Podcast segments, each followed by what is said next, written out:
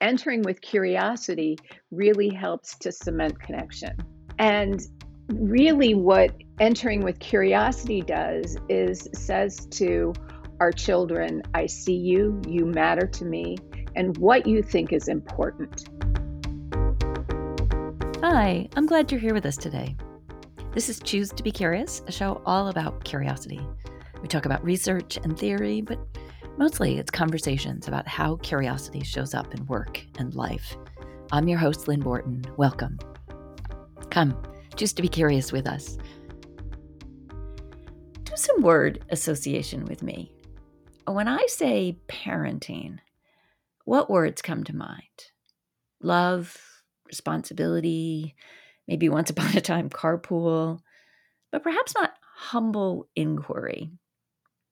Ed Schein was at MIT for nearly 50 years, focusing on business culture.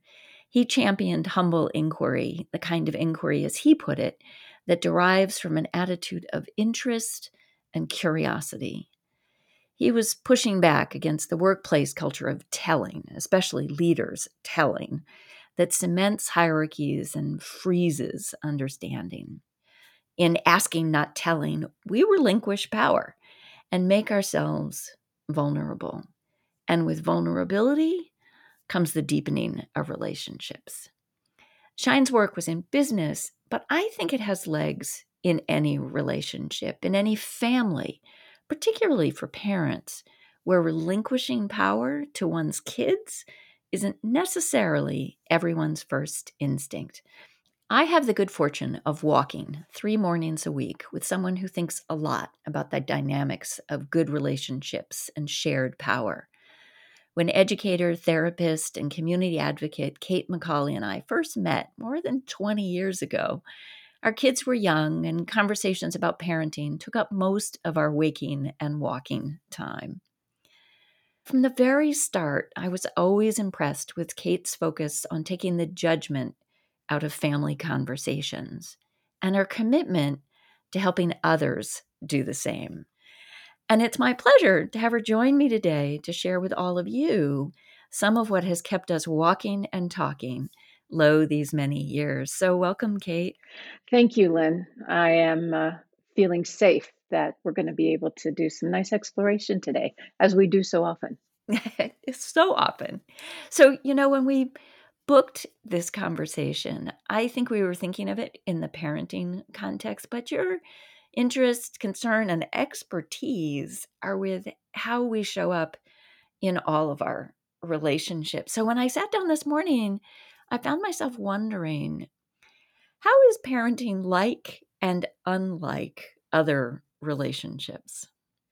Oh, that's a great question. Actually, I was thinking about the quote from Ed Schein and Humble Inquiry because while it comes from the business world, I think that one of the things that makes parenting different is that there's a power differential. Mm-hmm. And that power differential throughout the child rearing process shifts and changes so that in the beginning we have all of the power and we are the ones who are sort of shaping our babies understandings of the world and whether or not the world is a safe place where needs are going to be met but eventually as, as they go through elementary school and start moving into middle school and start to necessarily reject us. I mean, I should mention that my background is in human development. And so I rest heavily on Erik Erikson's thinking about development and the stages of development. But our adolescents are sort of necessarily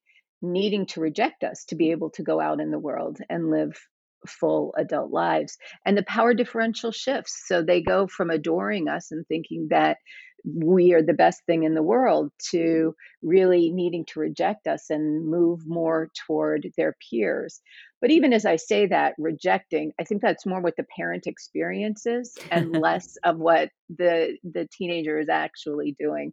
And there's plenty of research to support that and the importance of parent attitudes and opinions in adolescence decision making. But we certainly feel rejected from that very first rolling of the eyes.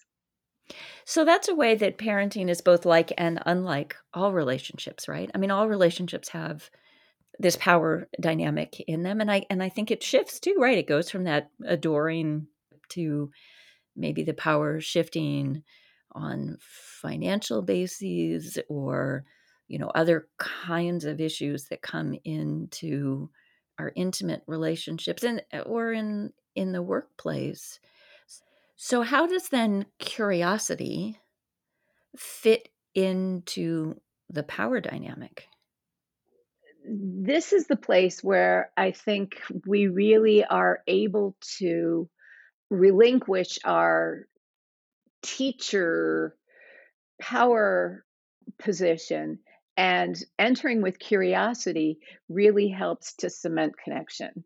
And really, what entering with curiosity does is says to our children, I see you, you matter to me, and what you think is important the importance of coming in, being curious, being willing to ask questions, being willing to not be the expert on all things, uh, particularly as we get older. Being willing to say, I don't know, let's find out together, just helps to cement that connection between ourselves and anyone.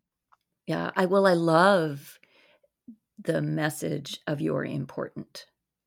That by asking the questions, listening, to the child, the partner, the whomever, that telegraphing of importance is more important than we sometimes realize.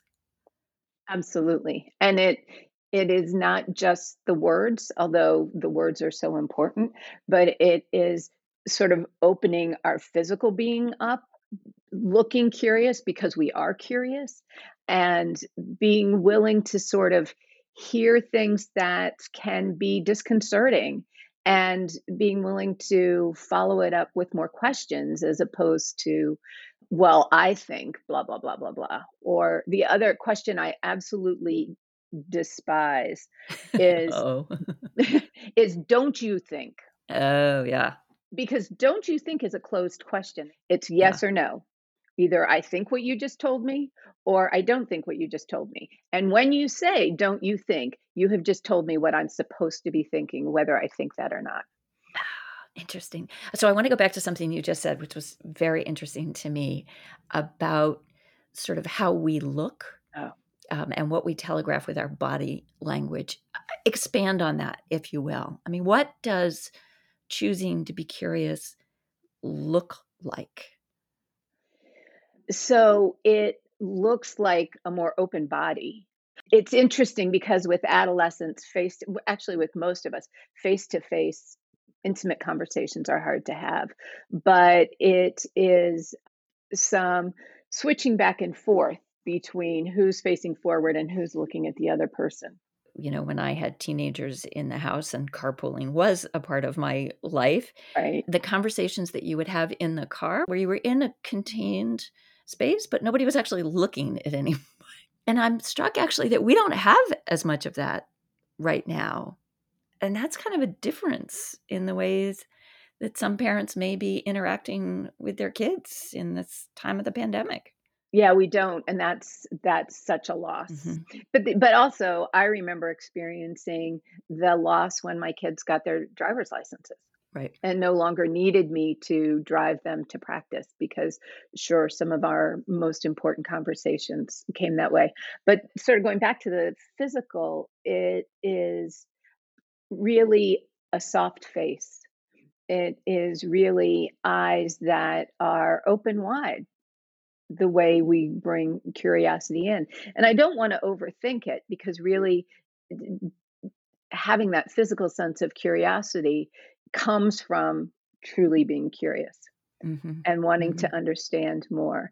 And so, a lot of times when our kids are trying on new ideas and thoughts, part of what they're doing is looking for how we're going to respond to it. Or even when someone says something and we're the, in the middle of something like doing the dishes or whatever else, and we put it down and we turn toward mm-hmm. to say, mm-hmm. Tell me more. I want to hear more about that. Yeah tell me more and say some more are really, really great ways of getting that to happen. okay, so I want to come back to these kind of curiosity practices and strategies, but you also said something that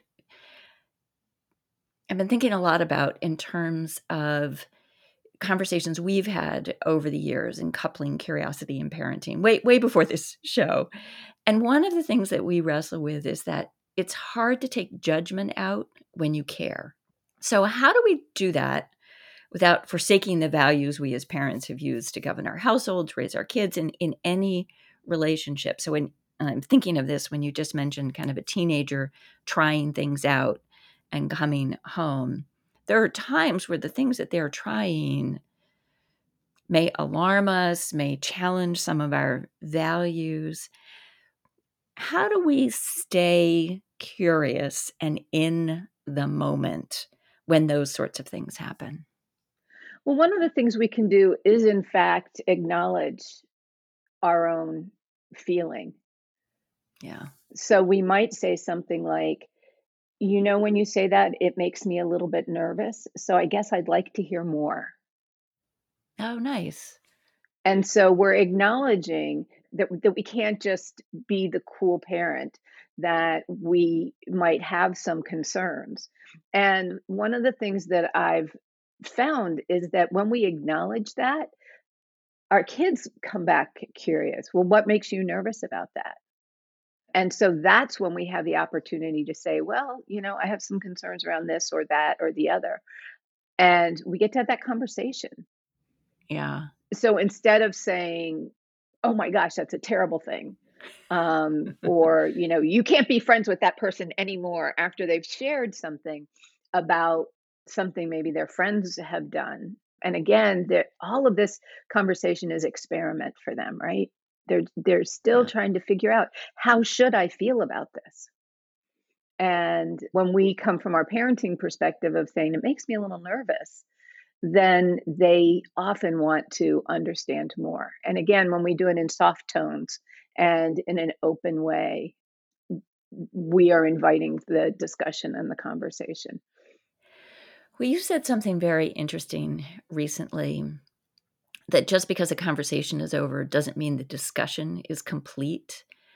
Yeah. And uh, I'm realizing that uh, that could come up in a moment like this, right? Where maybe we're confronted with something we we're not really quite sure how to respond.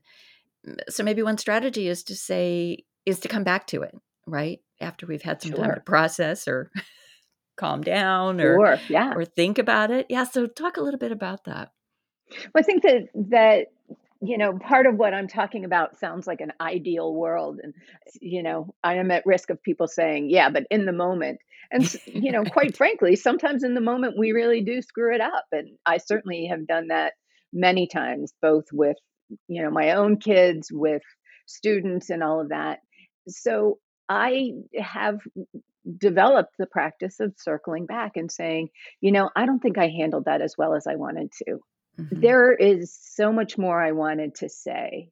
And I'm wondering if there might be a good time for us to talk about it. We're talking about this in terms of parenting, but my work is more expansive than that. I teach a class at George Mason called Relationship Health that is from my perspective and meeting my my course objectives is a skill building class. But this spring I'm teaching for Encore Learning in Arlington, I'm teaching a class on healthy relationships. And so I'm going to be teaching retirees and talking to retirees. And when I say teaching, it really is, you know, much more of a, a dialogue, but talking to retirees about how to be in healthy relationships. And so this goes for for everybody. Just because the conversation ended and may have ended badly doesn't mean that we can't circle back. But the other thing that's so important is for all of us when we particularly are having a difficult conversation or a crucial conversation or something that we've gone back and been thinking about, we so often have it completely planned out, right? We know exactly what our bullet points are. We know exactly the sentences. We've picked our lines out perfectly. That doesn't sound very curious.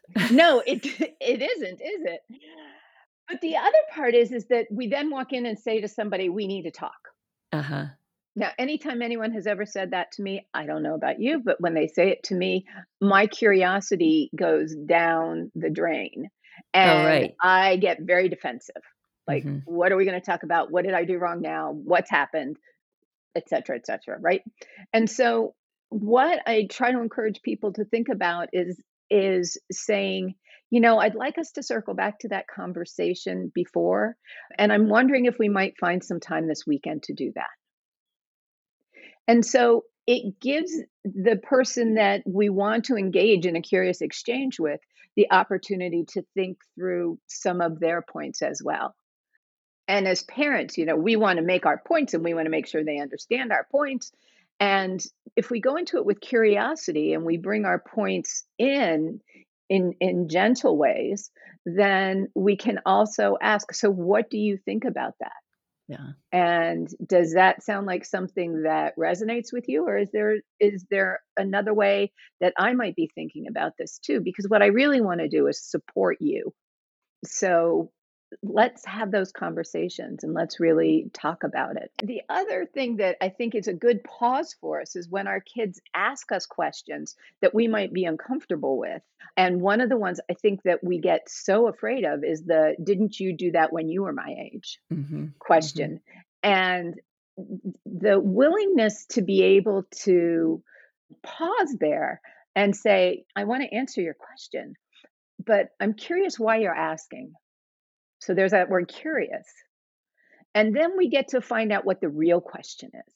Like if it's a drug or alcohol question, for example, and someone says, you know, didn't you drink or didn't you use drugs when you were my age? When we go back to the why do you ask, what we often find is that the kids are saying, you don't know what it's like to be me and you don't know what it's like now.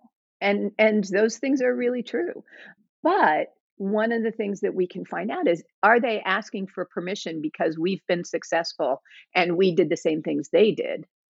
Or are they looking for us to understand how hard it is to live in a legalized marijuana world, for example, and not bend to the opportunities and pressures? And so it just gives us, again, that Ah. why do you ask?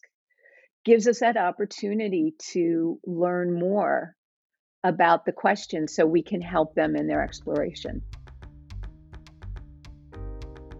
You're listening to Choose to Be Curious, the show all about curiosity. We talk about research and theory, but mostly it's conversations about how curiosity shows up in work and life. I'm your host, Lynn Borton, and I'm joined today by educator, therapist, and community advocate Kate McCauley about the power of humble inquiry in parenting. I want to go to something that I know is a real concern and a place where you're similarly applying your energy to show up as an anti racist. And I'm thinking about that in what I know is a sort of a way you think about relationships generally in terms think globally and act locally. And anti racism seems to me to be a really kind of profound example of that. And I was thinking of it back when you were talking about difficult conversations because, boy, talk about changes in power and dynamics and attitude. And I wonder what you're thinking about that intersection right now.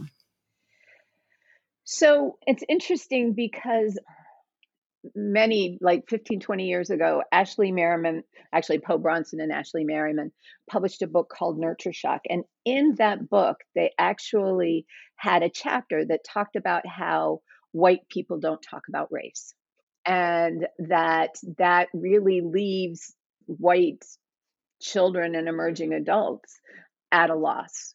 You know, we were steeped in our own sort of unacknowledged white privilege um, growing up, at least in my household. And I grew up in the South for the most part. My dad was in the military, but most of our stations were in the South. And so a lot of things that I took for granted and didn't give any thought to, my children have pushed me to think about more.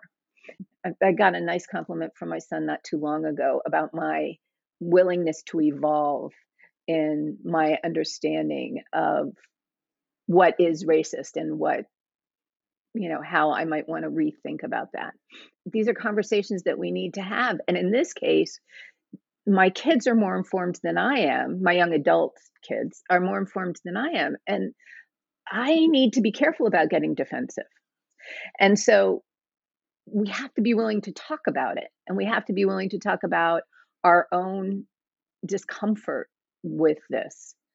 One of the things for me around that is also being willing to talk about my own biases and being honest with where I come from and and what I've believed in the past all the while believing that I wasn't racist. But now I'm also clear, and my kids have really brought that to me that it's not enough not to be racist. I need to be anti racist and I need to be working harder at stepping up and speaking truth to power and and stopping things sometimes mid sentence and being curious about where it's showing up in oneself where it's showing up systemically. I mean it, this sort of comes back around to that thinking globally acting locally but also you know very profoundly it seems to me to this question of parenting and shifting power and that to do that we make ourselves vulnerable and one way to get to that vulnerability is through curiosity you know, I feel like when I'm really seen in my relationships, when I'm really curious and my questions reveal more about me, I really actually have more power in the relationship because I'm not working hard to mask who I am or what I believe or what I think.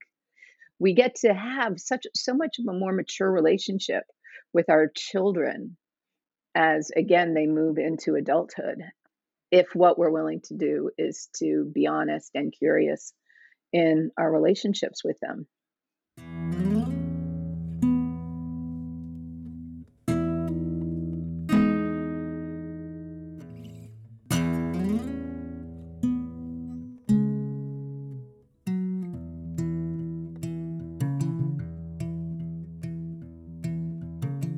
So, um, you ready for my big jar of wannabe analogies? I am so excited. That's the spirit. All right. Okay, so you know the drill. I have this big jar, and in it are slips of paper. I'm going to make an analogy to curiosity with whatever is on these slips. And um, yours is quilt, and mine is slinky. And then I have one for the audience. You want to go first? you want me to go? I will go first. All Everybody makes you go first, and so I think I will go first. All right. Um, so curiosity is like a quilt because there are so many different ways to make it and so many different ways to see things. The beauty of quilting um, is that you can have patterns um, and discipline. But there are also just these really artistic and amazing quilts that um, just play with color and play with light and and get you to look at things when you look at them really closely and look at the detail of them you see one thing and when you step back you get to see this whole other image that that is projected and so for me curiosity and quilts go hand in hand Mm, nice, nice, very nice. So mine is slinky. How is curiosity like a slinky? Um, well, a slinky, uh, when it's in its um, still state, is a very kind of uninteresting, sort of utilitarian, slightly industrial looking thing. But it gets interesting when it's in motion. And I think curiosity is the same thing, that it's most interesting when it's dynamic and it's in motion and it's whether it's making its way down the stairs or zinging back and forth in our hands, that uh, its greatest value to us is when we take it off the shelf and we play with it. So I'll say that's how curiosity is like a slinky. And audience, yours is cinnamon stick. How is curiosity like a cinnamon stick? Let me know. Never know what's going to come out here. Of, you know, uh, Lynn, when I listen to your show, um, I always like jump to the audience analogy. I'm really bad about actually getting on the website and saying what I think it is, but even cinnamon stick, I just automatically went to thinking about it. Oh, see, I love to hear that. I love to hear that. Well, audience out there, if you've got something, let me know. Facebook, Twitter, hashtag analogy. Well, Kate, thank you for the analogy, for the conversation, for the 20 some years of walking and thinking together, and for the work that you do uh, that supports the rest of us in showing up with curiosity in all of our relationships. Thank you, Lynn. This was really wonderful. And as I said at the beginning, it felt safe to be in your hands to help me think about how I'm thinking about this.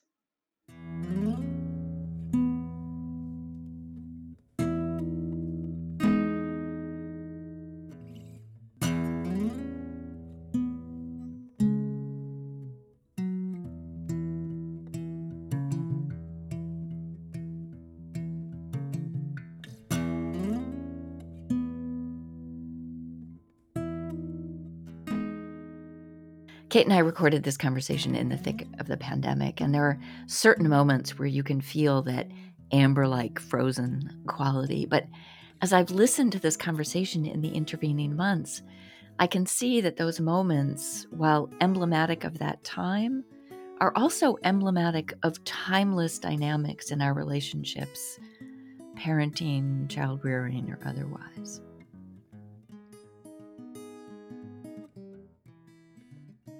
You've been listening to Choose to Be Curious. Find this and all my previous episodes on my website, choosetobecurious.com.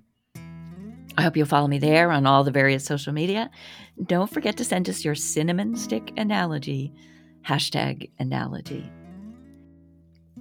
Many thanks to my guest, Kate McCauley, for this conversation and the years of wisdom drenched walks. I've got links to Kate Center for Parents and Teens on my website. Thanks too to Sean Ballack for our theme and other music. I hope you'll join us again next time. Until then, choose to be curious.